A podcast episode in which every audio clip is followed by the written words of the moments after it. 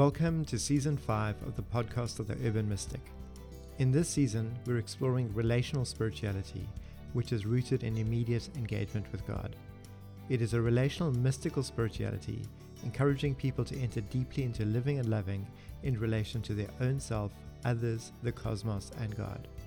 In seeking to establish a relational spirituality on the foundation of our value for intimacy with God, we're teasing out the difference between our relationship to the practice of the faith, and to the pursuit of relationship with God. In our last two episodes, we reflected on the practice of church and spirituality as non relational. We noted that on either end of that spectrum is the relational engagement with God, meaning immediate engagement with God, direct connection between the individual and God, actually in focus, whether it's in the practice of doing church or in spirituality. In these two episodes, we reflect on more direct and immediate experiences of God and the relation thereof to church and to spirituality. In this episode, we reflect on the experience of God in the Alpha course. We reflect on the kinds of tensions that can emerge between those running Alpha and the host church. Often tension, confusions, and complexes emerge. This is a tension between the regular experience of church and the kinds of experience expected on the Alpha course. So, after setting our sights the last two weeks on this continuum, you know, on one hand, the idea that God is, uh, you know, the proprietary offering of a special group that uh, highly curates these experiences on one hand. And then on the other hand, the, the sense that God is universally present. And so we're never far from God. And so we never need a special encounter with God because God is always there.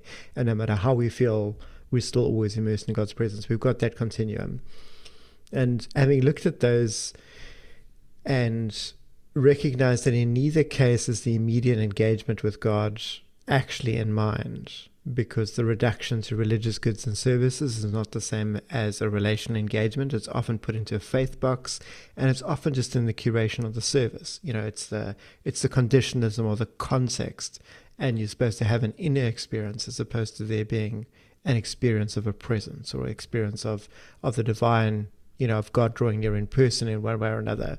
And then on the other end of the spectrum, there's just the sense that you're supposed to be finding God in everything, as opposed to the sense that God draws near to you in a unique way at a particular time or particular place, or you know, in a particular location in your walk or anything like that.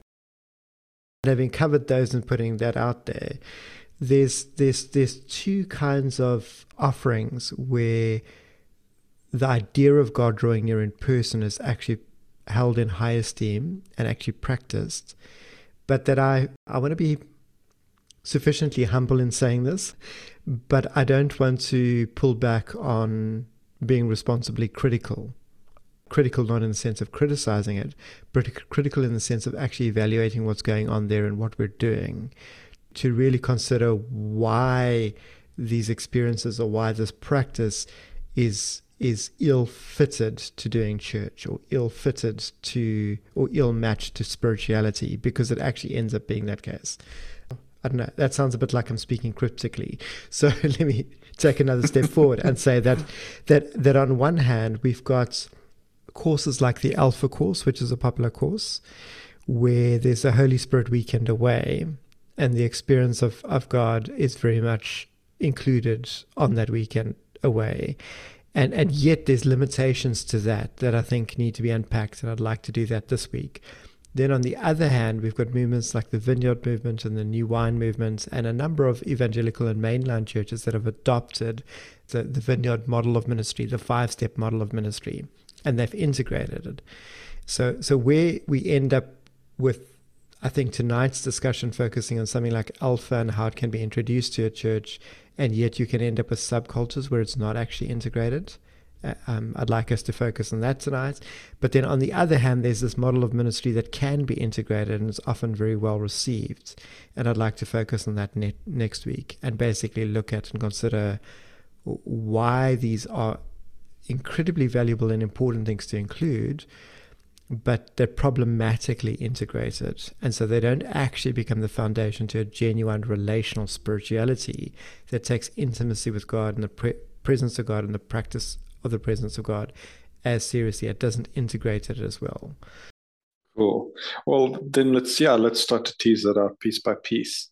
I think logical beginning point for me is just to quickly give a background to the Alpha course, just for anyone who's unfamiliar with that, because um, I'm I'm aware that in certain circles it's far more of a of a of a well-known course and entity, and and others have never heard of it. And I guess particularly if you if you were listening to this and come from outside of kind of the Christian church, you you might not have come across it. Although, funnily enough, that's exactly that's uh, actually what it was designed for. Um, so you would think, at least on paper, that uh, people who weren't familiar with the Christian church, the, the theory is that you should actually be the person who's heard the most about it. But anyway, it's a, it's a course that comes out of England, written by a, a minister there, and it's essentially it is a brief introduction to Christianity as well as the person of Jesus Christ and the work of Jesus Christ. And it's it's a program of varying length depending on on how you run it. It started out quite sort of set, and over the years it's evolved um, into a number of different spin-offs, and you could do shorter forms and longer forms and all sorts of things. But essentially the idea is that uh, if you are new to the Christian faith, you'd be invited by a friend or someone who got to know you, or even a random stranger to come to a church once a week on an evening or something, or a weekend. And it starts out very slowly with just very sort of broad strokes backgrounds to Christianity and some of the beliefs there, and then introduces the person of Jesus. And depending on the person who's running it sometimes or the you know the group behind it they might describe it as it peaks in this weekend, which is often a weekend away, um, often a Friday night to a Sunday sort of lunchtime. Um, and you go away to some venue together as all the people on this program. And that is called the Holy Spirit Weekend, where the third person of the Christian Trinity is introduced. And I'm trying to pick my language very carefully here, and, and hopefully that will become apparent in a couple of minutes when I start to speak a bit further. Um, and out of that, out of that weekend, um, there are a number of modules to round things up. But the reason that that weekend is often spoken about as a peak weekend is that that is the weekend that that the most of the people that I've ever come across who've run the Alpha course set their sights on obvious and hoped for changes in the people coming to the program. That following that weekend, they're either more open to or feel far more connected with or completely willing to connect their lives with the, the message of Christianity or the person of Jesus or the person of the Holy Spirit or all of the three or more. So that's that's a very that's a very brief sort of introduction to what we're talking about here. And specifically we're wanting to shine you know shine the light we're going to focus on this idea of the holy spirit we can't and again it's it's it's yeah it's quite a complex one for me because there's so many threads that are sort of wound together around this this simple idea because it depends so much on the background of the church the actual people involved the history leading into it in terms of you know how alpha as a program is positioned the the manner in which it's put forward the atmosphere in which it's put forward etc I mean, I've known churches that will run an alpha course year in and year out. I was part of a church for a few years that was running it year in and year out. And it was just always the same group of people that went every year as like a just a friendship get together again. And so, you know, the, the course was written to to reach out to people outside of a church, but you know, it had obviously taken on a new flavor in that church. And anything from there to you know I've I've witnessed alphas that are very much like a like hey we're going to go and get in our cars on a Sunday evening after church and we're going to go and comb the streets and invite anyone we come across to come and join the alpha program. Many proponents become the um, the Jehovah Witness equivalent of, uh, well, the evangelical equivalent of Jehovah Witnesses with the Alpha course. yeah, yeah. Um, I can remember once going up to the group and uh, and uh, we had a pimp come up to us and tell us to back off and stop bothering him, bothering his girls because they had to work and we were getting in the way. And that was kind of you know from from the one end of the spectrum to the other in terms of intents and focuses here. But it's not always run the same way, and there's often different atmospheres. But you were going to ask a question, so I mean, jump in and let's, let's keep going. Well, well, well. Let me let me do that. Have you ever run or participated in an alpha course? What is what what is your what is your experience like? What is your participation experience kind of background with it? Again, it's varied, hey, because I'm so aware of the nature of different kind of and even churches is not careful enough language to be able to explain what's going on the the people often the actual churches you know the groupings the denomination the history of that particular group why they're running alpha where it came from what they're hoping to achieve. There's so many things wound up in that experience. It's it's difficult to just speak simply about this but there are a number of feelings that i've that i've i've kind of taken away. So I was part of running a, a, an alpha once, which was specifically aimed at young people, and we aimed at high school kids, 18, 14 to 18. And the whole point of that was to kickstart a youth group. A very clear, sort of superficial reason was to get enough people through the gates who would want to then stick around, you know, on a on a Friday night and maybe a Sunday morning. But at the same time, I mean, the people that I was running that with, it was a mixture of people who were kind of connected with that goal and intent on the surface. There were others who who I would still to this day describe as people who were seriously intent on and oriented towards the idea of God as person and introducing people to God as person and you know that took place in that in in that entire kind of atmosphere. It was situated in a church setting. It came out of a specific kind of church service in a church that was more oriented towards kind of experience of god more open to god as kind of real as a person etc but even there the you know the lines were often blurred because I, I find perhaps the easiest way to say it is, is I come across people who are more oriented like that, but the institution itself is, is often oriented away. So the institution backed this youth alpha because we needed a youth group. It was important. We had to have young people in the church, you know, otherwise that I mean that church at that point was just basically going to die in 20 to 30 years when the the current generations that were a part of it all, you know, shuffled off this mortal coil. And so we had to get young people in and we had to revive the church, blah, blah, blah. But there were individuals and people involved that had different goals. And so there was there was the subculture of this alpha group running, which was already a little bit different to how the rest of the church functioned. And within that, there were further subcultures of individuals who were kind of running under the surface with uh, you know different goals around actually you know it's a program and all but this is how people get to meet god. And so far my experience has been rather consistent in that okay perhaps other than that one church that ran it over and over again for the same group of 80 year olds every year.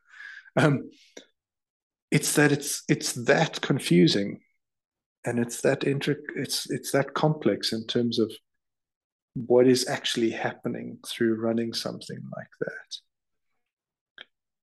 But a couple of things that I remember were things like this experience of God stuff, because a lot of the Alpha, what I was trying to explain earlier, and perhaps didn't do exact justice, a lot of it is based on teaching.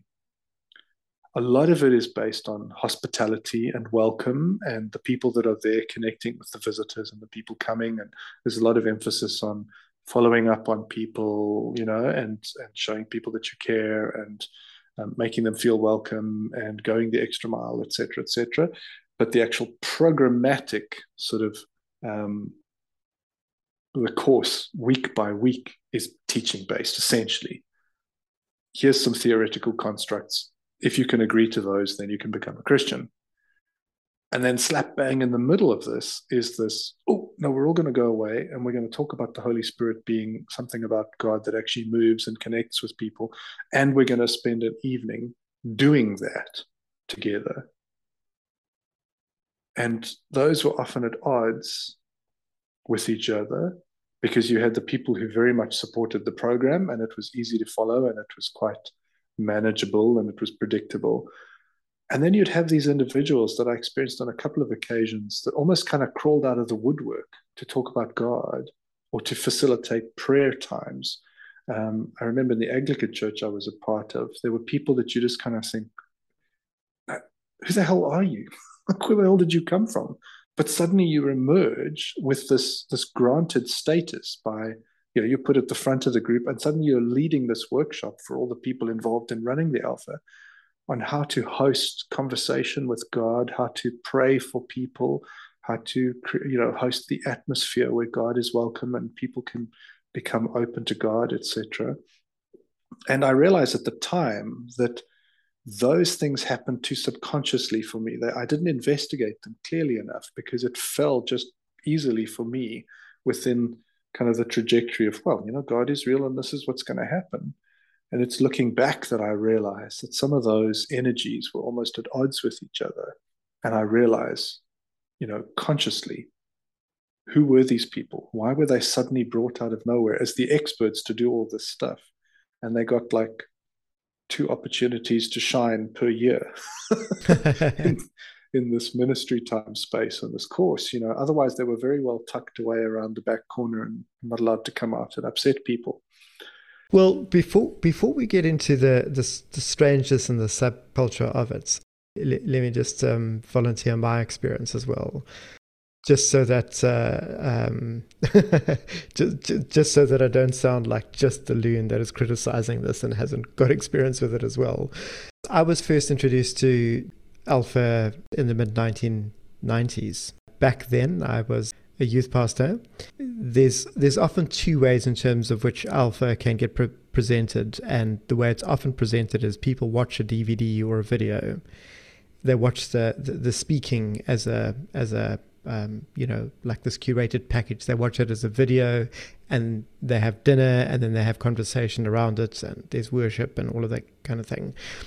The church that I was in with my my late friend and, and, and mentor, he was very much like, no, no, no, you don't, we, you don't, you don't do this stuff via DVD.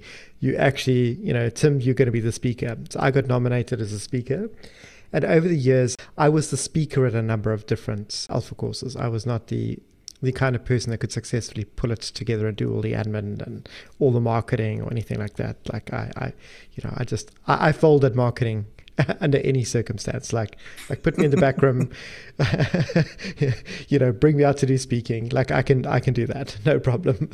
So so so we ran it we ran it several times as a as a, as a local church very successfully and as a group of young adults, we grew phenomenally through it.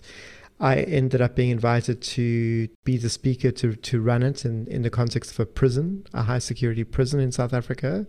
Although there's another church that lays claim to be the first people to run it in a prison, I, I was actually amongst the first to, to do that together with people that, that, that had a ministry in, in Pollsmoor prison, basically. Ministry being that they were the people that went in and they sought the care and the spiritual needs of people, and and they wanted to run it.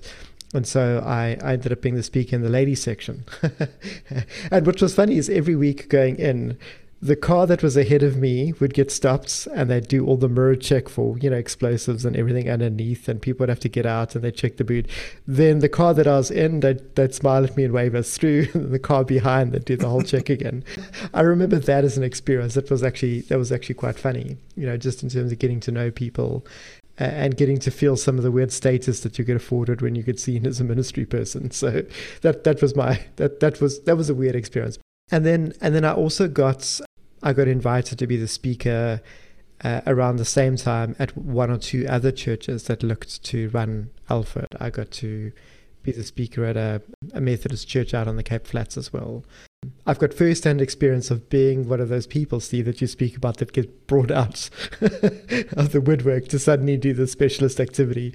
They blew the dust off you and you came out.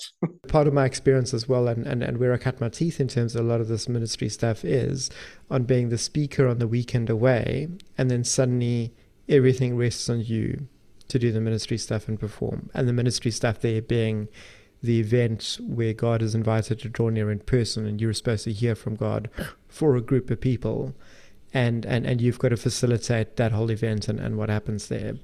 That's really been my window on it and uh, it actually led me to to recognize that Alpha was particularly effective at working with people that were raised Christian but didn't believe in God and they'd often benefit the most from it. And I looked at that and said, well, there's a number of people that are, you know, what do we call them? Postmodern, New Agers, people who've left Christianity, who decided God didn't exist and they're searching elsewhere. What do we do? And I, I looked at that and said, actually, we need to do something very different for them because I don't think Alpha is as effective as that, as as what we think it is, because it's predominantly effective in a, um, as I see it, in in in in a predominantly Christian culture, not with people that are more pluralistic in terms of the outlook. Anyway, that that was my assistant my, my, evaluation back then, and then I I produced a very different course on the problem of God and a seminar on the problem of God that other people viewed as like a pre-alpha. But anyway, anyway, so that's that's that that's my experience back in the day, and I yeah, it's it's very scary being that uh, person that's supposed to have that stuff rest on you for, and you've got to be able to perform and yeah, it's easier just to hand the mic over to uh, Uncle Nicky Gumbel and let him do his thing on the DVDs. Yes, but, uh, I had to memorize the talks, do the talks, you know, make. Uh, I put my own spin on it as well. In fact, I've got a very funny story that comes out of out, out of Alpha. The one weekend I was supposed to pick people up to take them to church, but I went away for the weekend and I I just forgot. I completely forgot.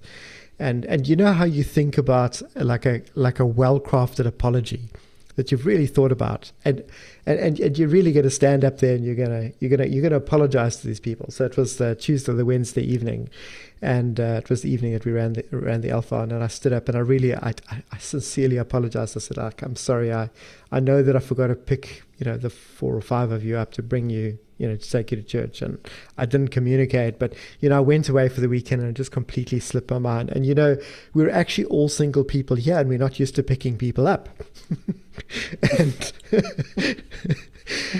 and and in my mind, I was sincerely apologizing to them because we are single people. We're not used to picking kids up or picking people up and fetching them, carrying them to events, right?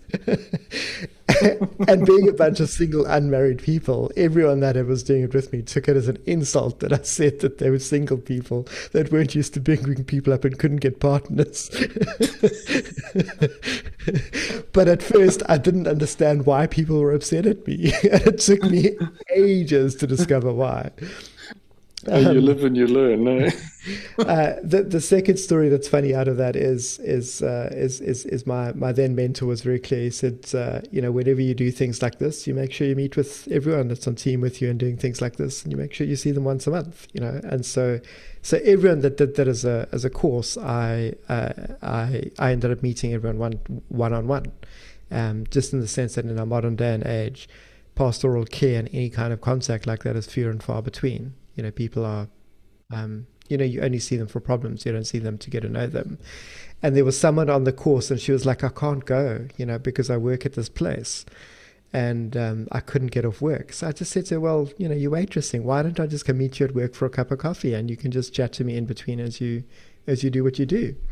And uh, so there I am as this 19 year old walking around town asking people for this venue, and everyone is looking at me very squiff and squonk, like like like there's something wrong with me, and people are like responding. Really, I'm feeling like really cold shouldered, and I don't know. So one or two people point me in the direction. Eventually, I find it. So I don't know if you if you know the legendary Moulin Rouge in Cape Town as the strip joint. okay. it turned out that she waitressed there. ah. and and it dawned on me why everyone was looking at me like like this was a really uncomfortable interaction for them and like you know like whatever it was so i don't remember a word that was said because all i remember was sitting there drinking coffee with my head down realizing that if anyone found out about this, I was going to be fired.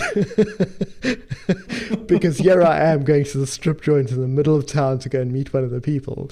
But I remember conversations with her that followed about how meaningful that was that someone who you know is like a religious person would go and meet her at her work to see how she is and find out about her. And anyway so there were just there were a whole bunch of different dynamics. So there's a lot of dynamics like this that i think that one gets from experience that is just just quite funny. Anyway for me it was really yes. Yeah, yeah yeah. And it's irreplaceable unless you actually have that experience itself. It's, I mean, it's funny and it's tragic and it's sweet and it's it's all sorts of things all at the same time um, what I hear you saying. But but tell me a little bit more in terms of your experience as well around.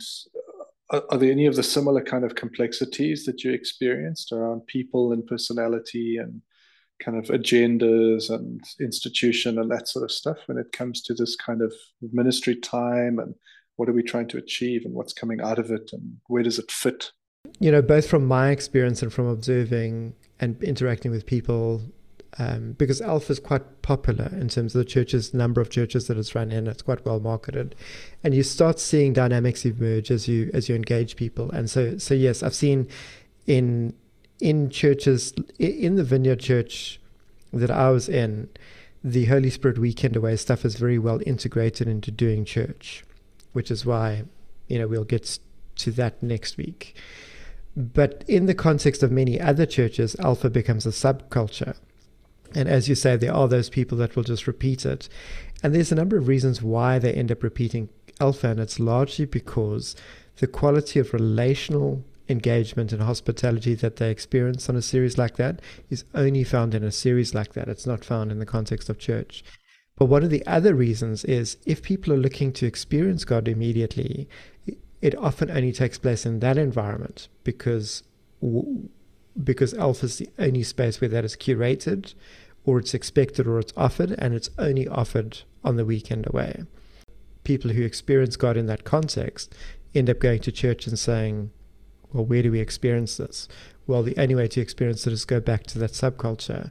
And so many people that are really sold on that kind of experience with God, they get roped into that subculture of doing alpha and and they get some kinds of tastes and exposure and experience of God in that context, which is often end up ends up being vicarious in the sense of seeing other people having that as a first experience rather than that being an ongoing or a developing experience for themselves.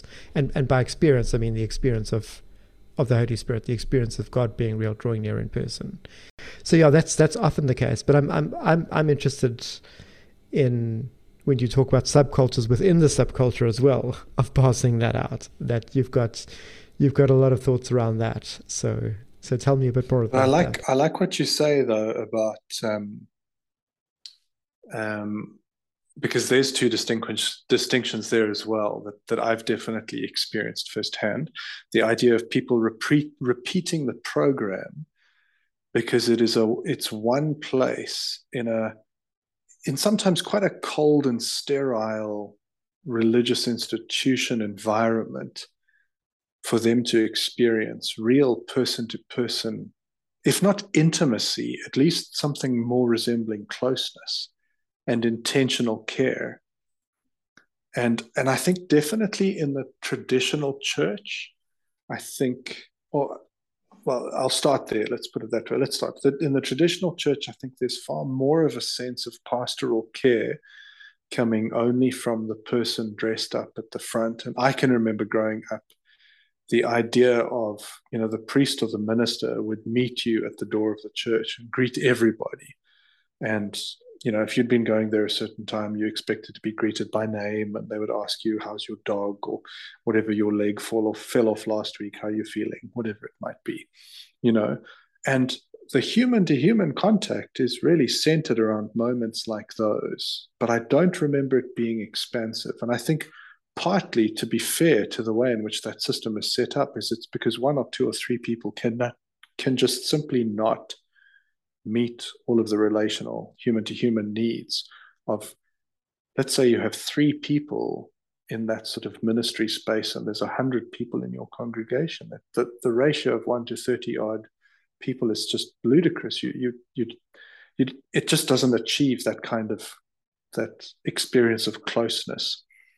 And so that's a very good distinction because i think people do repeat that and I think they repeat it for that. And sometimes even, you know, within the Holy Spirit, that vicarious, what they're living through there, even there is watching.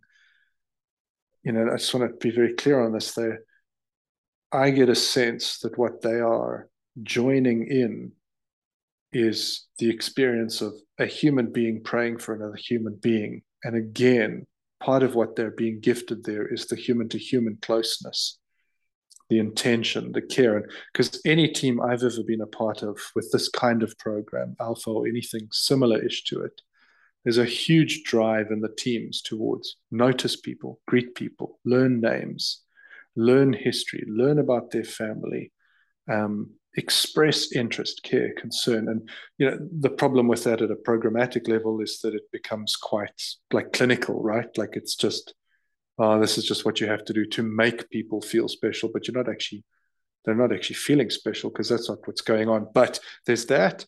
And then there's also the, the human to God side thing, which you pull out, which I think is really important because that's also few and far between in many church settings. And I think those two are, are good distinctions, right? Absolutely. I really like the way you you note those two. That on one hand, we've got the human to human side, which is tremendously vital. On the other hand, we've got the human to God side.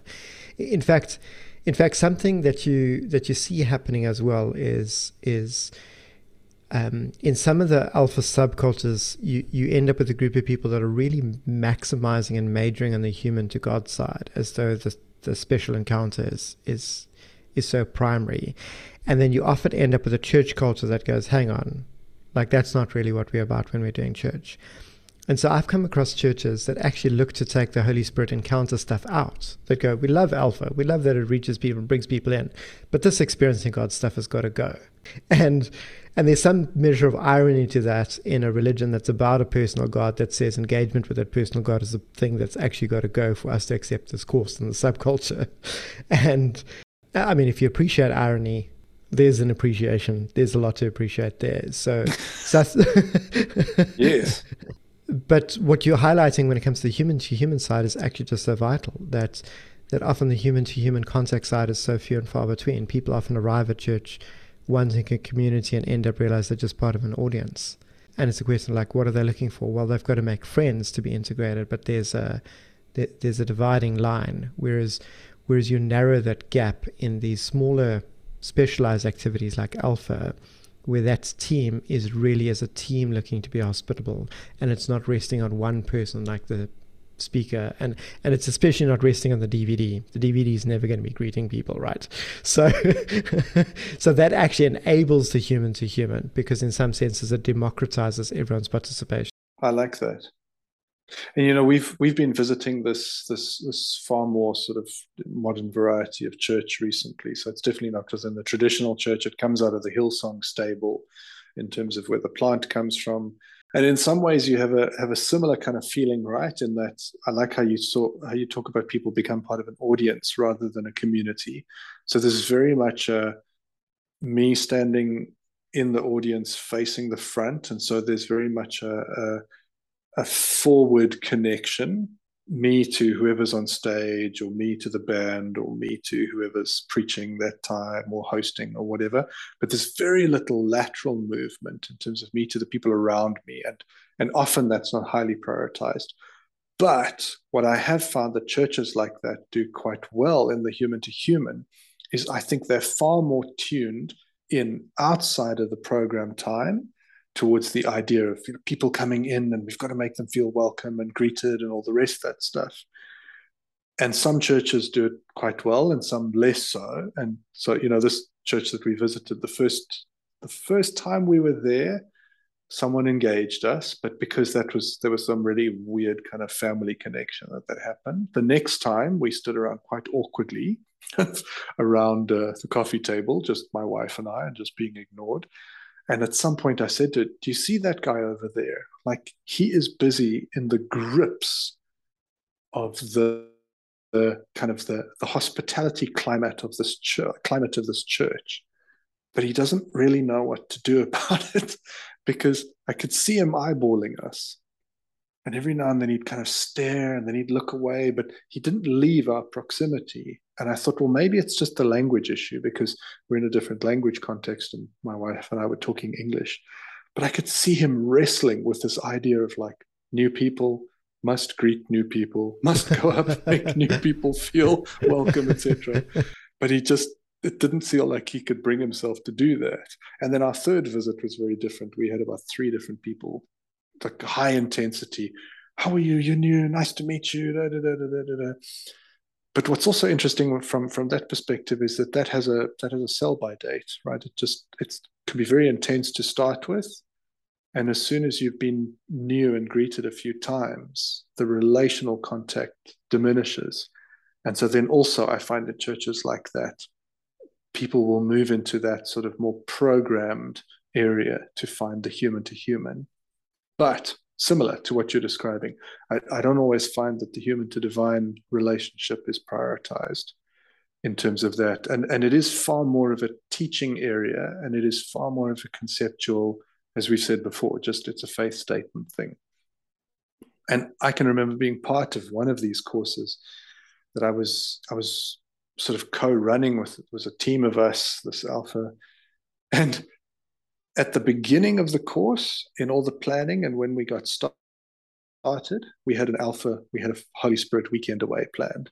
And the closer we got to it, it became a okay, well, we won't leave Friday afternoon. People are busy, you know, it's difficult. We'll go away Saturday morning, we'll return Sunday afternoon. Then it became a no, it doesn't look like that's going to happen. Maybe we'll just go away Saturday late afternoon and come back Sunday morning in time for the church service on the, you know, at the venue. And the closer we got, it just diminished further and further. and in the end, we had, I think, two and a half hours on a Saturday morning at a venue somewhere, which was not even at the church itself. It was at some really weird kind of sterile venue, which didn't bother me so much as it's just it was an interesting choice for the church. It didn't even happen on the property. Um, and so it was so pushed to the periphery that it wasn't even prioritized as a as as a part of the program to happen on the church's property and all the other evening things of this alpha had actually happened on the church property so interesting whatever it was, there was flower arranging or Morris dancing or I don't know, God knows what. But that one on the Saturday morning, and we got squeezed out into some some other venue somewhere, some school hall somewhere in the in the neighborhood. And it's so interesting to see, you know, just put your money where your mouth is, and you realize really quickly the money's gone into the human to human and the teaching element. And and that for me is like i get the irony that you're talking about but it's also quite sad for me in terms of what's on the table both in the manner in which it's presented you know kind of the atmosphere created and then what actually happens down to the minute by minute basis as you move through the course and over that weekend is the emphasis is completely off the idea of a God that you can be connected with and is completely on a community that you can plug into and a set of beliefs that you can ascribe to. That's very clear on one hand. But I think the other thing that, that comes out there, I guess, is the level of discomfort that teams have that are very excited about that as an idea. But as it gets closer and closer to the event or the experience, the degree of chickening out starts taking place. And by that, I mean, one can be excited about the idea of experiencing God and participating in that kind of setting and environment. But if you're not familiar with that, what that means and the pressure rests on you, what do you do? How do you actually make that happen if you don't know what you're supposed to be doing and uh, what it's supposed to look like? And I think in many situations that actually ends up being the case, which is which is where where where I ended up going as the alpha speaker to one or two other churches and being invited to go and be their speaker because I was I was known for the experiencing God stuff. So they're like, well, we want to run alpha. We need someone that can speak, and we need someone that knows how to do this ministry stuff. We'll import someone for that, and then that's at odds with doing with with the actual church environment. I remember the one the one church uh, in particular that they thought that they just had a particular troubled member in in, in, in the group. And I remember when we did the Holy Spirit thing, I was like, oh, yeah, that guy's possessed. I know what this is. Let me go sort that out. And uh, the person's like, their life just completely changed around. Their whole tone, everything changed. Their attitude changed. They just, they became a one of those Jesus junkies overnight, basically. and I remember meeting with the elders and the leaders of this church, and they were like, "We've been in ministry for forty years. We've never seen anything like this. Like, what's going on here? We just thought this was a troubled person." And I was like, "How did you? How did you not know that they were demonized, like you know, possessed, like whatever words one wants to use. And anyway, back then I was I was I was much younger and much less experienced, and I remember fielding questions while at the same time fe- fe- feeling out of my depth back in the day in terms of how to how to best and most wisely answer that. It was a stark reality check for me. It was it was a sharp reality check for me when you've got a team of elders and leaders like that that have been running a church for so long and been in ministry for so long. And they're basically going, We've never experienced God like this. And then when when Alpha is over, they return to experiencing and doing church like they've always done. They don't integrate that. Mm. You know, so it's a bit of an aside, but I just I just wanted to pick up on that and, and throw that out there. No, I think that's like that's really important because there's something I've been mulling over that I was going to bring up a bit later, and I'm not entirely sure how to structure it, but I think that points in that direction. So I'm just going to go with that now, and let's let's see how it gets there. It has something to do with the idea of eldership, maturity, um, and the direction I think that that gives to potentially individuals and communities over time. So one of the things I do remember being kind of jarring was so specifically in my in my work with young people. I remember going from a Holy Spirit weekend into an evening church service on the Sunday with young people, teenagers, 14 to 18 year olds, who had this one kid, he's, I'll never forget this moment. He walked out of this little chapel venue we were using on this camp that we went away on. And he walked out and he was like vibrating. And his eyes were like, I've never seen a kid with eyes that wide. And he just walked up to me and he hugged me. And he just went, Whoa, what was that? he was like, that just, it blew his socks off and it was such a tangible experience of God that night that we had with those kids.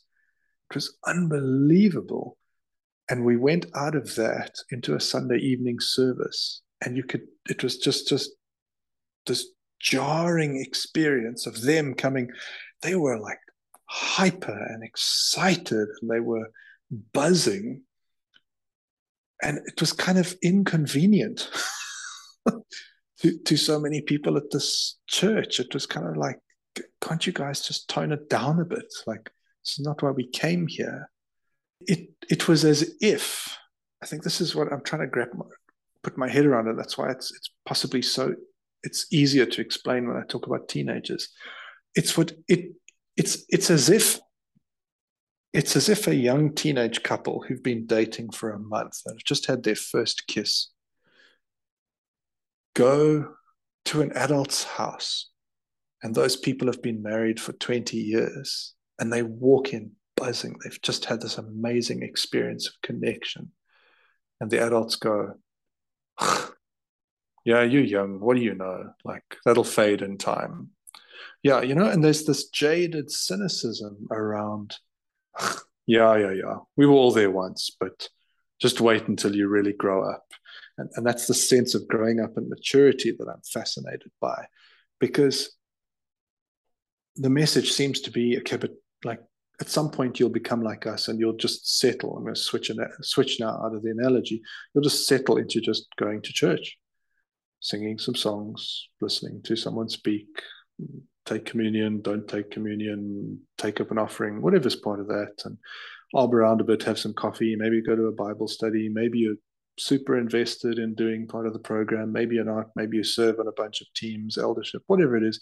You go home and and yeah, perhaps you you read your Bible every day, and perhaps you pray, and perhaps you are super invested in the system. Perhaps you're less, but it's this real jaded cynicism of oh yeah, I, I, might have had an experience once, or I might have had something, or perhaps I never had that, and I don't really know what it is. And switch back into the analogy now. It was an arranged marriage, or we got married, or I didn't really love them, but I settled, or whatever it might be. And now I'm 20, 30 years in, and I'm just looking at this and going, don't come here with your stupid excitement and tip up my apple cart.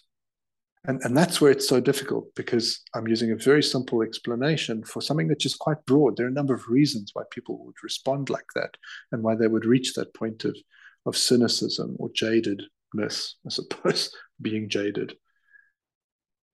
And I've never forgotten, it's just so jarring. It's it's and that's what so that's partly, and I'll, I'll park that and come back to that's partly what creates subculture, right? You come in with this wow, wow, wow, and you're told, Shh, sit down, shut up, stand in line, don't do that. We don't do that here. That's not important, whatever the message is. And so that goes underground, right? Because well, we've got to go celebrate that somewhere else then. I'll pick that up again, or we can pick that up just now. But what I was thinking of was so where are the unjaded, the non cynics? Where are those older people you know, you're talking about this church experience with these elders. Oh, we've been in church 40 years, whatever, whatever. We've never dealt with something like that. Where are those people who are actively involved in a community like that, who are visible, who are available, who are leading by example? What does it mean to pro, to, to progress from that? And I hope I hope this is followable because I'm kind of just fluidly moving back and forth between the analogy and the reality where are those people that go, wow, your first kiss? I can remember that. That was so special. Without going, oh, that'll be everything. It'll always be like that. Because it doesn't, it grows, right? And it, it matures. It doesn't necessarily mellow. It doesn't mean that there aren't moments of relational connection and excitement throughout 20 years of a of a marriage or a deep relationship with another human being, right? But it doesn't always feel the same as it did when you were 16. Things change, responsibilities grow, your life experience, wisdom, all those sorts of things. You know what I mean? Like something happens, but but there should be a trajectory that takes you along that relational path that you can go, oh, yes, I remember that first kiss, and that can be welcomed and encouraged, and you know, accepted, etc. So, does that make us kind of sense? And I'm fumbling around there in terms of. yeah. of no, I think I think I think you're absolutely right because on one hand, what we what you have is you, you actually have the the church or the community that is actually the hosts to the subculture or the ministry that is then hosting other people and bringing them in, and and and you end up with a subculture because because you've got such stark contrasting experiences. In the one, you've often got jaded responses and you don't have any platform for that kind of experience of God. And then in the subculture, you've got people talking about life changing experiences, encounters with God. The experiences is, is recognized, it's validated, it's supported, it's celebrated. And so it is very understandable that someone that has that life changing experience goes into a, a different environment, gets cold shouldered, and says, I want to go back to that subculture because it's about it's not just about the rejection of the experience it's about the rejection of them as a person. They're exci- you are not welcome here with your excitement. You are not welcome here with your stories. Keep them to yourself. We don't we don't that's not actually what we do here. And so so you partly end up with that subculture because the reason why alpha is being run is to get the people in.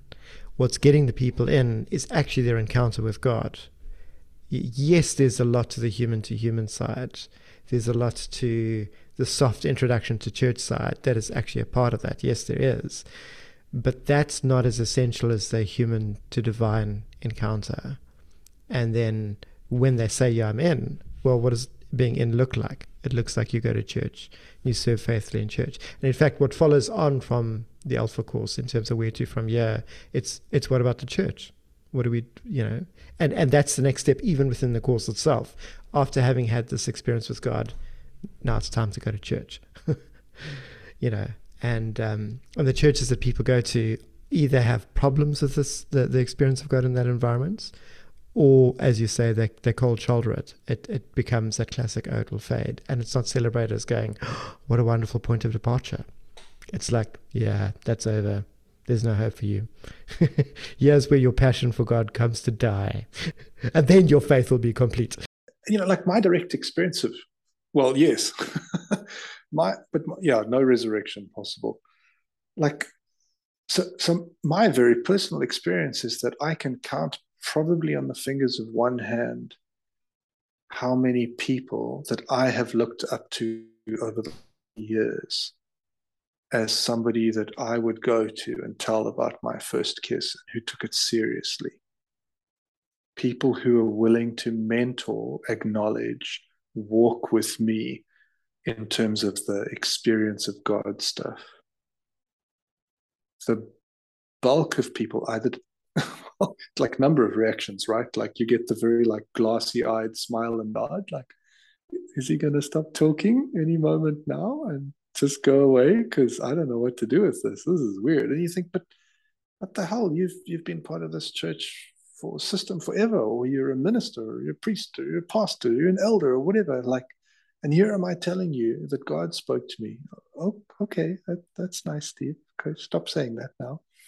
You know, or there's the active, as you say, the very, very active conscious. No, we don't do that here. No, no. You need to go and read your Bible, or you need to chase doctrine, or you need to go and serve you, whatever it might be. Um, it's very few and far between that I could have pointed out in my 20 years. Someone who's been willing to take that on and go, that's amazing. Tell me more. What else are you experiencing? What are you growing into? with God? How is it, how has your interaction with God changed over the last five years, 10 years, 15, 20 years? Um, how are you growing up further and further into more maturity of a relationship with God? What, you know, whatever that might be. Um, and, and even there, like that subculture of subculture of subculture is difficult to find. And that's where, like those people that you were talking about, and I think I sort of yeah, vaguely pointed at earlier. Like those people are pulled out of a dusty cupboard for an alpha weekend and suddenly going, quickly, let's listen to Barry's story about whatever and his encounter with God. And you too can have this. And then afterwards, you're like, hey, where's Barry? Barry who? What are you talking about? We don't know Barry. and you're like, but but I want to talk to Barry because like I experienced something similar to Barry, and I need to talk to someone who has some experience, like, you know, that can relate to what's going on. No, we don't have a Barry here. But what we do have is next week's topic. What about the church? that, that, that, that no longer scratches where it itches. Like, it's interesting because going into that weekend, all the teaching stuff can kind of, you know, roughly scratch in the right spaces. But none of that suffices when you've actually had an experience with God. And perhaps that's why it's minimized more and more and more. Because it's it's yeah, it's easier to just to work with the the, the teaching modules and to kind of go with that and, and just allow that to just sort of I don't know, blandly scratch the surface and then you join the church community. Well, well, the other the, the other part of the narrative there that's that's really important to highlight is that because church is such a teaching culture, the teaching is put forward as being life teaching, life changing. It's the teaching that is significant. If you take a look back in history, although people celebrated as though it was their teaching that was significant. I mean, um, you know, John John John Edwards with the uh, you know, the, the, the Great Awakening. Like, man, that guy's preaching was powerful. You can take his same sermon, preach it in a different context. It's going to have zero effect. We've got this narrative around teaching and life changing teaching being essential, and the teaching is so essential, and that that it doesn't enable us to really get into what is happening when people experience God in many situations as well, a lot of the resistance is to the resistance of the excesses and the craziness in other movements. We don't want to be like those other people. We're hearing similar reports on Alpha. I mean, my goodness, someone screamed, someone fell over, this happened, that happened. Oh, my people claiming to prophesy. You know, we've been doing church for 20 years. We've never seen someone prophesy. We've never seen someone healed. You're claiming this in a subculture. Can this be real? So, so we actually have a a, a church culture that predominantly does not experience God as a in any tangible way, in any immediate sense, where the, the place that it takes place is, is purely within people's inner reflection, not in terms of an actual human person to person engagement. And I think that's part of what fuels the problem. But I think the other thing that ends up being a problem is that pe- many people that are running churches are delivering religious goods and services, but they don't experience a certain kind of spiritual gifting or a certain kind of spiritual authority or a certain kind of experience of God's person and work. And so for them, it's a question of going, I don't do this. They do that there. You know, how comfortable am I? Do I want to do that kind of stuff? Well, I don't want to do that. We don't want to be a church that does this weird prophecy stuff that we see those other charismatics and Pentecostals doing, and and this starts all this starts sounding like it's touching on that. So let's shut it down. And I think along those lines, to me, what this does, what this highlights to me, is how conflicted Christianity is about experiencing God, and how conflicted, or I should say, how much God drawing near in person to speak and act disrupts doing church and actually gets in the way of doing church. And, and what does that mean? Because, I mean, just before this, you were commenting on how people want to include this kind of thing, but then you end up with a program. And the question of the program dominates. Do we really want to give priority to this or not? And I think I think when it comes to the weekend away, the question then becomes for many people is do we want to give priority to this? And a lot of churches say no we actually want alpha, we want the people coming in, but we don't want to give priority to this experiencing God stuff because it creates a subculture or creates tension within the church. Yeah, it's interesting, hey, and and like sometimes it seems to be kind of a well, like the end justifies the means, sort of begrudging uh, acceptance, right? It's like, oh, okay, fine, you guys can do that, but uh, you know, if if that's what it's going to take to to get the people really hooked and to stay, well, fine. But the you know, it's fascinating to me. Oh, it's too complex. I'm trying to just uh, figure it out. like you get this lead into this weekend and the lead out of the weekend.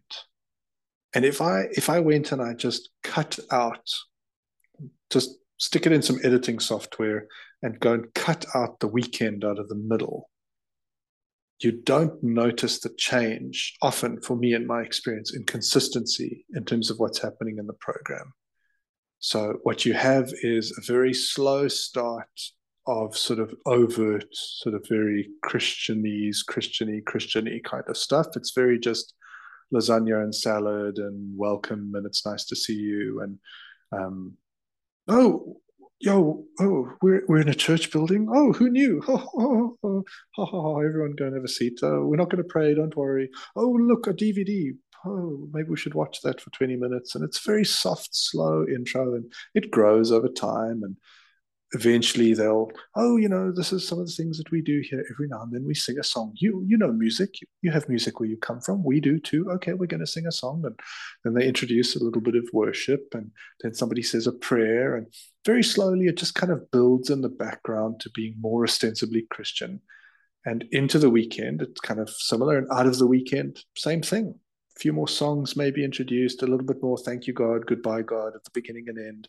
Same lasagna and salad and watch a DVD. And then there's often a discussion group, which I didn't, didn't mention earlier. There's a very intentional focus on a small group, kind of unpack the talk, debrief, ask questions, answer questions. What do you think? What do you think? Sort of space.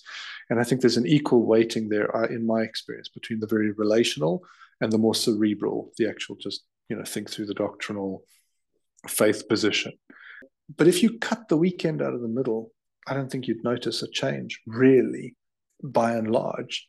That thing just flows in and out, and you're done. And then hopefully, you know, you agree enough that you'll join the church and then kind of carry on. But in certain churches and with certain teams, there's this undercurrent that I've noticed and it gets stronger and stronger as the weekend gets closer. And if you cut that weekend out, that course wouldn't be the same because those people in that subculture are pushing from before the course starts. They're the ones like in my experience i remember being told hey we're gonna we're gonna meet every tuesday morning. We're gonna get up at half past four and we're gonna meet at the church at five every morning and we're gonna spend an hour together praying. And this wasn't like go through some kind of lame hoops jumping through prayers. This these were people that really expected to meet with god on that tuesday morning every morning.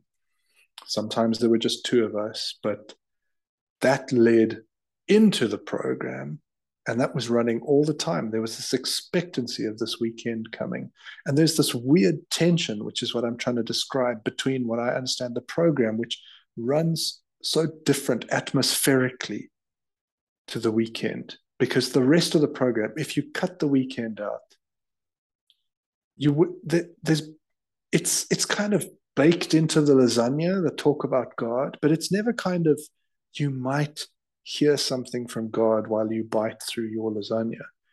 Or you might actively meet this thing while listening to the DVD or in the small group or in the car park or whatever. And that suddenly erupts in the weekend often. Right. And, and so if you cut that out, you wouldn't notice the difference.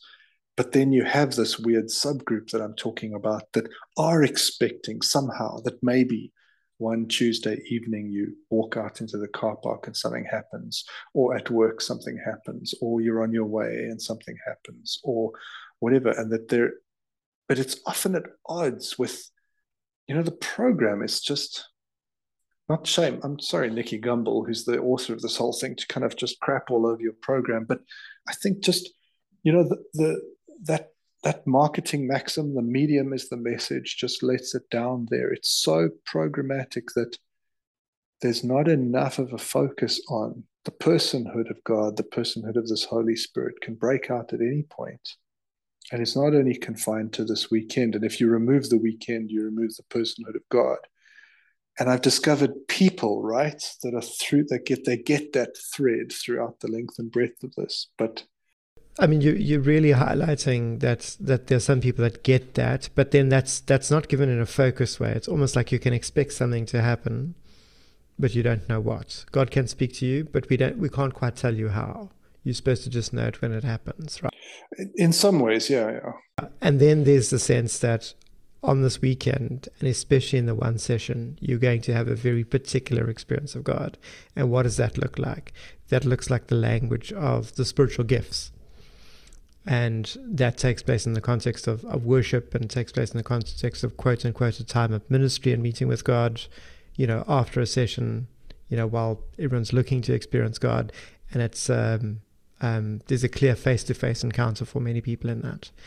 And and often those groups that are praying, their prayers are not directed towards a an ambient or a more expansive view of God. It's actually about that weekend they're, they're fasting and praying and looking towards the encounters that are going to happen on that weekend because that's the life changing event. Yeah, that's definitely been part of my experience. I think what I'm trying to isolate is there's one particular team that I can remember that I worked with that had, I think, a broader view of what was going on than just that weekend. But I do think what you're saying tracks with a lot of my other experiences that and and in a way I kind of understand it because kind of setting the scene for an introduction, sometimes I feel like perhaps that's almost natural in a way. But if it's so stuck in the program that that's the only way, you know, then I immediately see the the fault there. But so I guess I'm just being generous in some ways. Some of the other times it's it's focused around the weekend, but there is one specific team in my experience that had a more expansive view around you know, God is not locked into that weekend or not locked into a worship time, and definitely is not some sort of mysterious, like, well, something might happen, we don't know what or when or how, and you know, no one could talk about it or take it any further. But I think I, I isolate that experience because for me, it's it's such a powerful reminder reminder that there's often a subculture within the subculture, within the subculture, within sometimes, you know, of just there are individuals that I've come across that seem completely sold out for the idea, similar to what, if not exactly the same, what kind of what you and I are sort of arguing towards this idea that you can meet God and God could meet you and God wants to, and you could want to meet God, and that could really happen. Doesn't necessarily have to be, um, you know, in an ambassadorial setting. Doesn't have to be, you know, it's not that it could only happen with a member of the team. You know, it, it could happen at any point, and that this powerful God wants to make itself known. And perhaps this course is a vehicle for that. Also, perhaps not. You know, we're not so sold on the actual course that that's the power play. And those people, I think that I find I find that experience to be really special and also very sad because it's so it's such a small part of my experience over 20 years. And often those people were were quite they were very much on the periphery in so many of the church systems. I think in terms of what we've been talking through, there's it's natural as to why that is. Because I don't think the system does well with people. No, let me just be careful. I want to say I don't think the system does well with people like that at the center. I think the system, in a way, sustains itself by keeping people like that out of the center and occasionally allowing them a bit closer for its own good but keeps it very keeps them very much at arm's length because they're a danger to the system in the same way that I think God is a danger to the system. And so there's a lot of language towards the ministry time being important, the weekend, the Holy Spirit, blah, blah, blah, blah, blah. You know, and Nicky Gumbel himself is even quite almost apologetic in his language, as I remember, and how he, he talks about kind of like the poor cousin of the Trinity and the Holy Spirit, and no one really knows and talks about, but it is real, etc. And it's kind of like, well, you know, it's kind of there and and and it's amazing, and we kind of have to deal with it in the same breath. It's really weird. Um, but the but the system doesn't thrive on that. There, what we what we end up with is is really recognizing that that you can have a very popular course like this that is actually structured to include that, and then there's limitations that come into play given the culture of churches and the development of subcultures.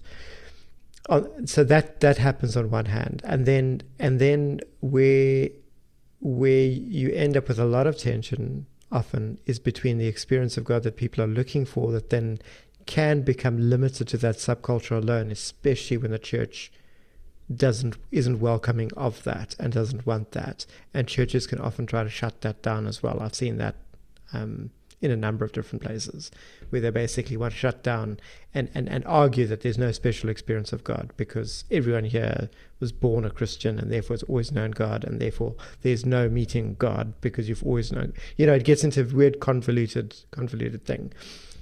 Like stepping past that, I think it's important to recognize that that many people really do experience God and that that experience is valid what could come across from this discussions that we're criticizing that we're saying we shouldn't have that. I think we, I, I think I just want to just uh, put it on record that I think we should have that. I think that the ambassadorial stepping forward is, is, is very important. We do need to include that kind of component. We do need to welcome it. We do need to develop it. We do need to encourage it. Um, and so, so, but I also want to then be clear and say that that because it is so important, I think it's therefore very important that we've got to recognize the tension between the environments that actually are set against it. Because you've got these, these, these Christian environments that are against that experience of God. And I think that is a problem. So, getting into the meta, getting into the paradigm, I'm going to get into the underlying roots as to going, why is that a problem? Um, because that's really the problem that we're dealing with. And I think that touching on that then starts touching on why it's really hard to set forward and encourage a healthy relational spirituality that actually rests on the immediacy of God. Because that's what's missing. So so I feel like what's what's phenomenal about Alpha is that at its best, it's a genuine engagement with a real living and divine person that becomes present in that event and setting to meet people and then withdraws afterwards. I think at its best, that's fantastic. Even at its best, that takes place within context where people go, actually, we're not sure about this. We, as the broader church, we, as the people that are welcoming those people in, we're going to look down on your experience. And we're basically going to say, yeah, you've had that. That's cool. Just give it a few years, it'll fade. Soon you're going to be soon you're to be just like us, jaded, embittered, disillusioned, never having had that, settling just on faith faith alone. Because you know what, we don't prioritize experience, we don't trust experience, we don't chase phenomenal experience. So and and you know what, we've got no practice of that in in what we do when we do church. So you can have that on Alpha. And, and you've got our permission to go have it there off site away from the main events but when you get here, we don't play that game. That's not what we're here for. And yet, the reason why people are transitioning into church is because that's exactly what they're signing up for. They're having a life changing encounter with God and going, This is what I want more of. This is the engagement that has transformed my life. This is where I've meaningfully encountered God as being real.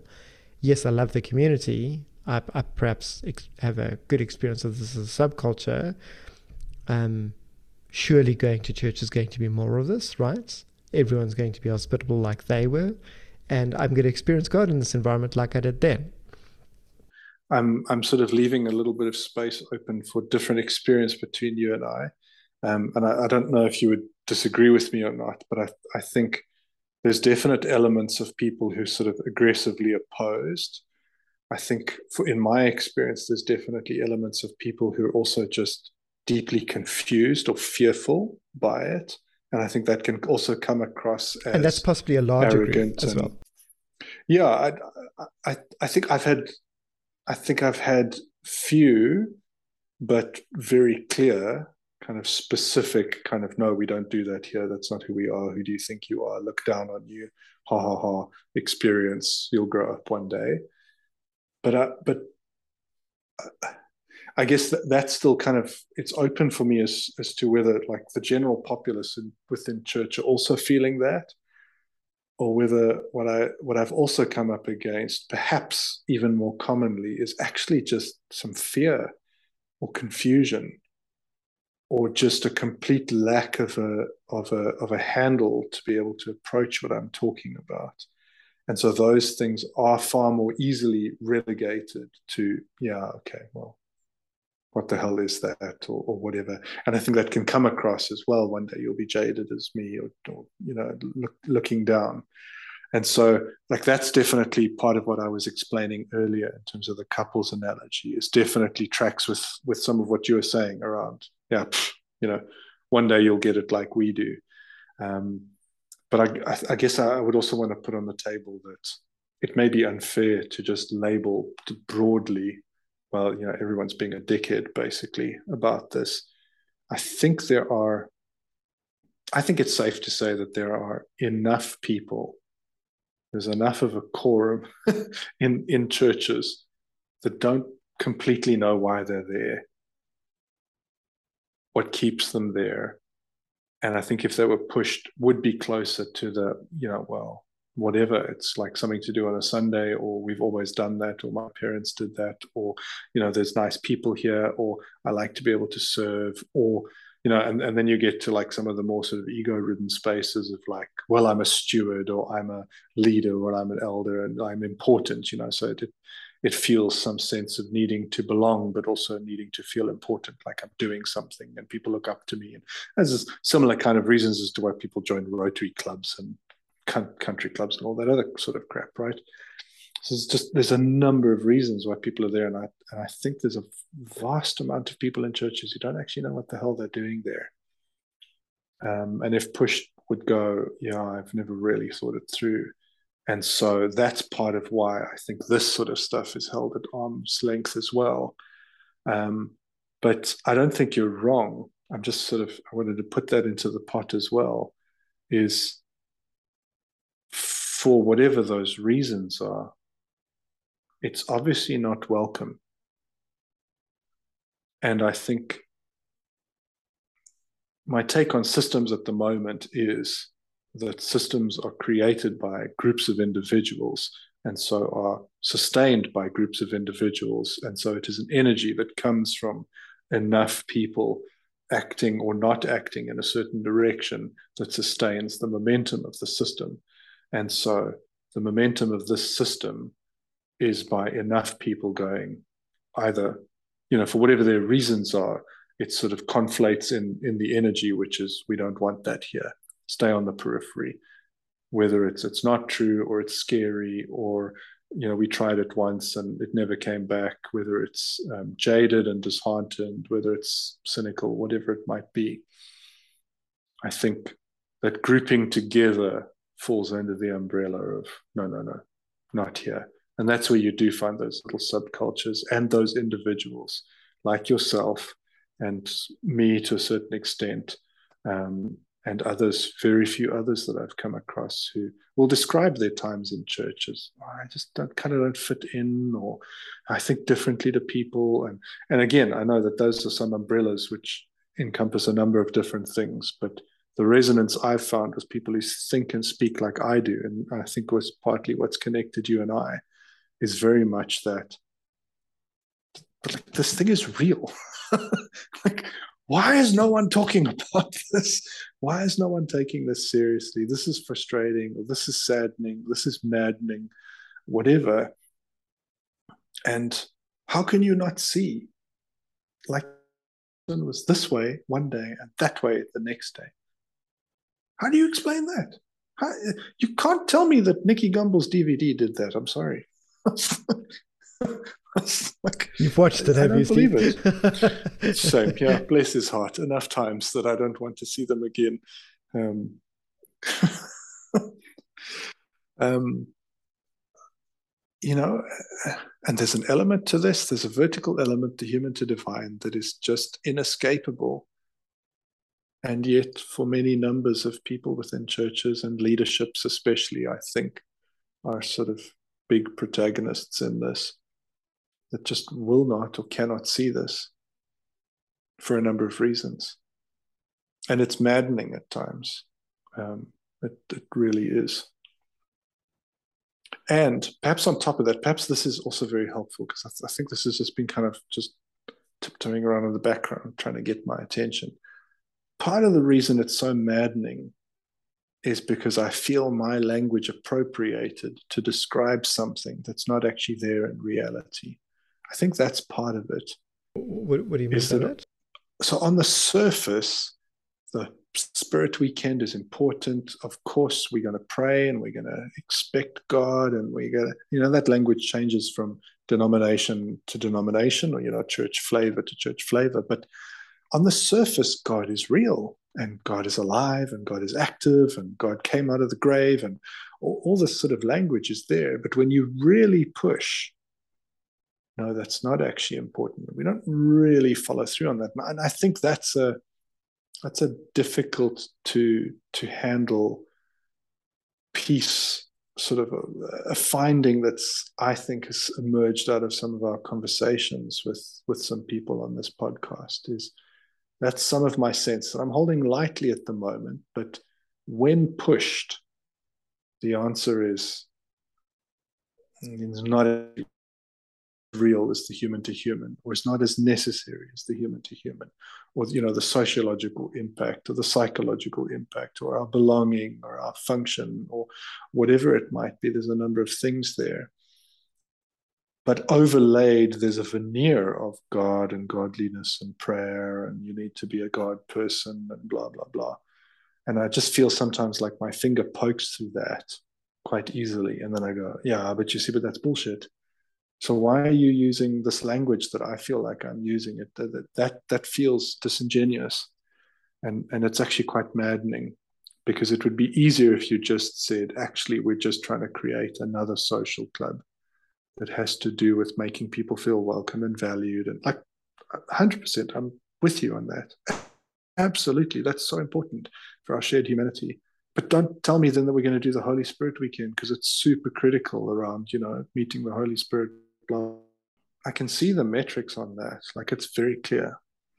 So yeah, I don't know if that's well. yes, where I feel enough. like the, the language of values, priorities, and practices ends up being quite helpful, because if we work from that and say people really value God and the idea of God and experiencing God, right? And you go, okay, cool. Well, let's let's take a look. What does it look like when we prioritize it? No, well, when we prioritize it, we, we actually make time for it to practice it. We actually include it. It's part of what we do. Okay, cool. So let's take a look at the practices. So we've got 13 weeks or 13 sessions. It works out as, as, as 11 weeks because, you know, two or three of those sessions take place over one weekend. And out of those 13 sessions, one session has this. Okay. So if we work back from practices, we can see that this isn't as big a priority because we only have this time of experiencing God this way in one session out of 13. Mm.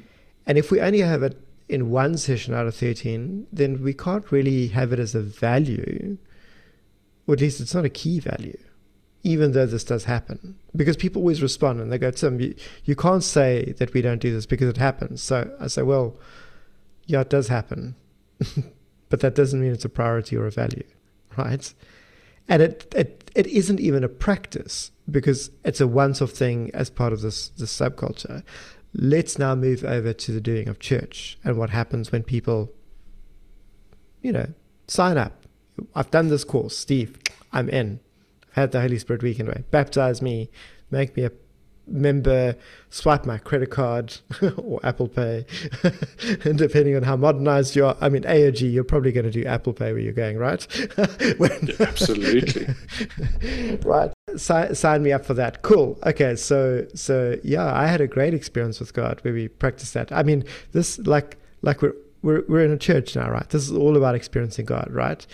God is valued. This is got to be prioritized, right? So we've got to practice this. Okay, so where does this happen? Oh no, worship. Okay, cool. I'm I, I'm in. Like, where's God? Okay, no, preaching. Okay, no, I'm in. Coffee. Oh wait, hang on. Where's the practice? Where's the priority? And so when I take a look at that, then then I've got to say, in terms of the language of values, priorities, and practices, is there a value for the presence of God? We can say that there is. Okay, cool we can all agree that there's. We we can value that in any number of different ways. Very happy with that. It's hard to judge value. Okay, is this prioritized? Hmm, I mean, we'd say that. I mean, we do worship. Worship is about God. We preach. Preaching is about God. You know, we do these other ministries. We serve the poor. We're involved in politics. You know, a whole bunch of things. So yeah, you know, in and through that. Okay, so prioritized. Uh, certainly, I mean, we will say it's a priority. This experiencing God thing, this hearing from God thing. Now, where is this practiced? It's not immediately practiced is actually the answer that we get to. And so then if we work back if we walk in and we go okay let's look at the practices there isn't a practice of the presence of god that's the equivalent of that session on the alpha course. And and the rest of the time is it's supposedly tacit it's it's tacitly there. That's what i think the message is Oh, but but God is is there through all the other weeks. God is there in the services, in the worship, in the preaching, etc. And it's almost borrows from that wisdom tradition of the the constant presence of of God. But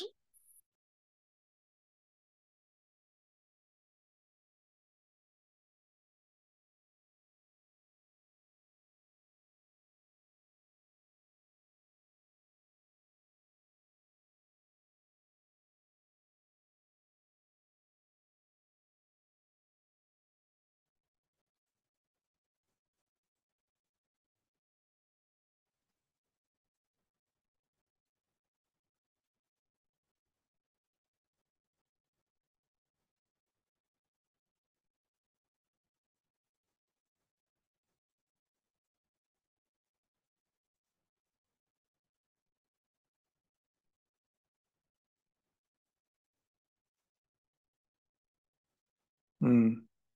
But it's presented as if it is. I think that's what really frustrates me. That's that kind of tacit edge, right? Like if you think of the spiritual practices, so serving the poor, right? So it's valuable to God that we treat the rest of God's children in a good way. And so reaching out to those of our brothers or sisters who belong to God as much as we do, who are in need, is a way in which we serve God. I'm with you 100% still. That's the way we love God. Well, I mean, that's a way to love God in the same way that if my partner sees me treating my children well, then that's a way that I love my partner because I acknowledge that they're also her children. But that's not a direct you, know like it is and it isn't but it but it's more indirect than it is direct so silence sit in silence together. We've unpacked that already at length the idea of the intimacy involved in silence or not. Solitude, cool. Well, the only thing I can think of relationally there is that sometimes my partner needs some space. And so I have to go off in solitude. That's good for them. It's good for me. Right. So, but that, that's not an active sort of withdrawing to be with someone because that's the solitude. You don't just withdraw, you're not necessarily withdrawing from God in solitude. You're withdrawing to just be you and God. So that is a very face to face thing, solitude. It's not just to be on your own. What else have we got? Fasting. Okay. So my partner and I give up social media. But in the time that we gain from doing that, we still ignore each other. So that practice doesn't stimulate our relationship, but give up social media for a week and we pour that time into sitting with each other, talking with each other, you know, creating experiences. That's very different. What else have we got? Giving. You can give with somebody. You can go with somebody and donate some of your money. You can give time with somebody. You can give to each other, you know, but we've got to be clear on what's indirect giving towards the other person that they appreciate and what's an actual direct giving. And, and I think if we walk through all of those spiritual practices and the disciplines, etc., from a, with a relational lens, there's a there's a marked difference between this kind of tacit, like, yeah, kind of God's just always around and God's present, or, you know, God is there, like God's speaking to you through the Bible. You know, so, you know, my partner can speak to me through a letter. It's not the same as being in their presence. It's not the same as having that dynamic interaction. My partner can play a song to me. That's really wonderful. I enjoy that, but it's not the whole thing.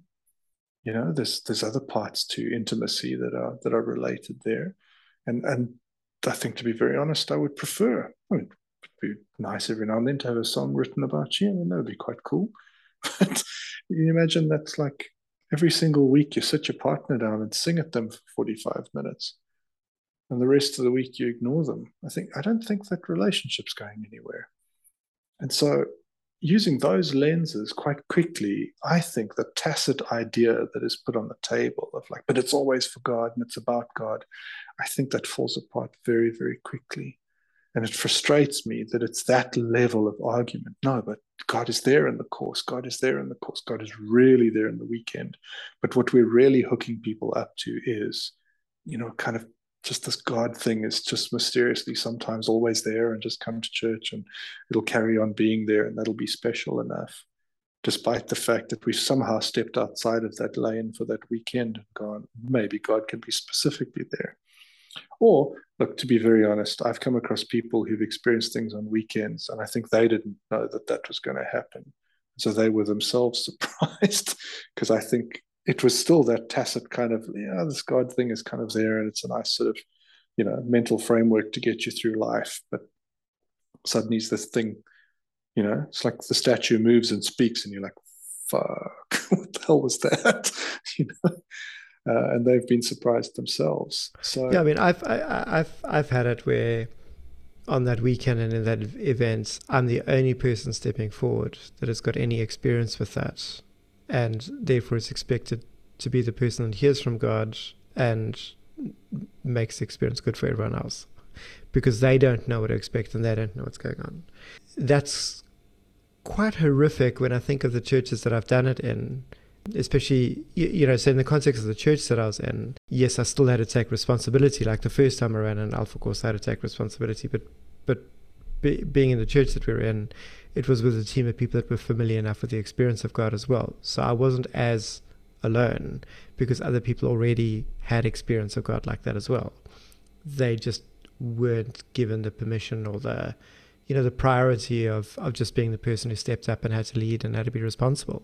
You know i like I, I was given that that lead space, but in other environments, you know, the reason why they they they, they wanted me or someone like me along was because they actually didn't have anyone in their community that could step forward that knew how to do anything like that. They didn't know how to step forward and go, I hear from God. God speaks, God becomes present.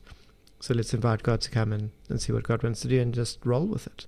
You know, they had no one that could actually fulfill that or do that.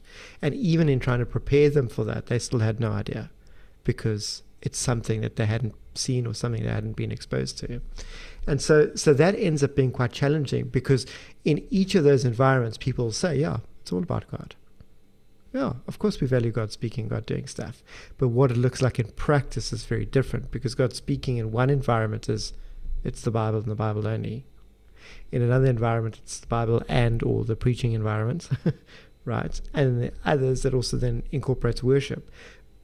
But all of that is, is as you say, it's tacit, it's ambient, it's it's collapsed into those activities. The experience of God is collapsed into that. And then when people do experience God in a very direct way, it's used as a support in that environment, as though the whole environment is so supportive of it that that's what's enabled that to happen. And I think there we've got to start teasing out language around, you know, is God really speaking and acting in and through this environment or despite the environment? And I think in many situations, um, you know, you've got a sovereign being that does as as as he or she pleases, right? And we've got churches that basically lay claim to that as though that's validation for the rest of what is being done by doing church. But I think that that that that churches are tremendously impoverished, and the impoverishment is actually evidenced in environments where there is this subculture. Uh, you know, where there's the, the host culture and subculture and their attention around this. I think that highlights the impoverishment of Christianity as a as a faith and as a practice of faith. For me, you know, I'm just kind of mulling over all of the things that we've been pushing back and forth this evening. I think one of the central questions, I think it just this just begs the question as I'm thinking through all of this of I'm not sure how to phrase it, but I just have this kind of like deep down in my gut, the sense of this question of where are where are the people of God who have journeyed long and deep with God, who would be able to come together. That's not even it. You're touching on it. I, I, I, like this line of exploration. Yeah, I'm touching. I can. I'm just looking for the language. I. I'm like bordering on the sense of saying like God is trying to get my attention on something even now as we talk. But I guess partly what I'm what I'm not willing to say or I'm afraid to say is because it's wrapped up in kind of me a bit and some of my dreams, and I think you and I together and some of our dreams. But where is the place that these people come together to be able to celebrate their journey, to enrich each other, to to kind of hone their maturity of their relationship with God, their understanding of the experience of God, and to be able to offer that to those who are just getting to know God. And I feel, on the one hand, that I am consistently disappointed for 20 years now in finding that gathering, in finding that grouping, and connecting with those people because it's been so few and far between. And at the same time, I still feel a desperate need and a longing for that and a desire to be part of sort of making that happen because that for me is essential. I mean, it's central to my understanding of what it is to be someone connected with God, is to know that as, as central and, and just these three axes that we keep talking about are these three points on this constellation self to divine, self to self, and self to other. We need people who have done that for a long time, who have track record, of history, have experience, who are able to acknowledge that in others and able to provide counsel and wisdom and encouragement and to be those people who get super excited when you come and tell them, Hey, I had my first kiss. This was weird and awkward and wonderful, and all those things wrapped up into one. And who'll go, Oh, it gets better and worse and better and worse and difficult and wonderful and special and confusing and lonely and promising. And there's a longing that will never be satisfied, but is often satisfied. It is this deep paradox. Come and come and join us in that. There's a place for you. And I want to find that place for me. And I want to be part of being that place that others can come and connect into, where they'd be taken seriously, where the few conversations I have with people who have these experiences, I can say, okay, well, I'm not going to church anymore, but I know some people, a network that you could plug into, whatever it would mean. And, and I, I immediately falter on this because it, it just sounds so institutional, the language that I have at my disposal. But there has to be something. And my sense is that God is doing something. And at the same time, I feel disheartened because it just seems to be taking forever and i don't i can't see the way forward but i have these tastes like just now in this conversation of going that's the question. Where are those people? Where are you? Are you listening into this?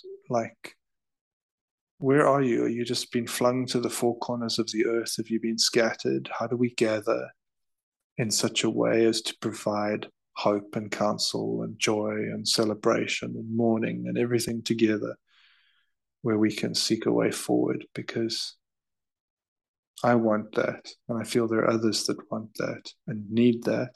And I need that. And I just can't escape from it being a sense of like part of the central purpose in my life. And and that's weird and but scary to say out loud, but it I, I can't get away from this tangible feeling as we talk.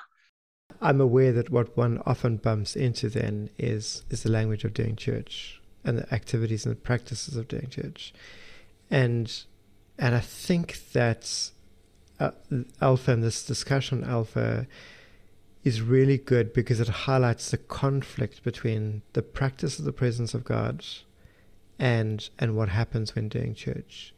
And I, I highly suspect that the answer is not just about people being solitary individuals, but about, but about people finding ways to practice the presence of God together. And that's that's that's what I'm I'm looking to, and that's what I'm excited about. You can you can reach people through things like Alpha, and when we talk about ministry time next week, we we're going to extend that a bit. But if we're bringing them to a culture that's anesthetizing them to the presence of God, then it's it's really hard to fall in love with someone once you've started feeling jaded about them. And I, I strongly suspect that many people that build themselves, put themselves forward as being Christian, are actually tremendously jaded and entrenched in their in their spirituality and their faith where it is, and they've been doing that for so long that that there's, you know, it's like dealing with a couple that's been dysfunctional for many years, like like sometimes you just don't want to go there because a lot's going to come out, and, and those individuals sometimes they don't want to go there because you know what they they need to keep the show up for it to work.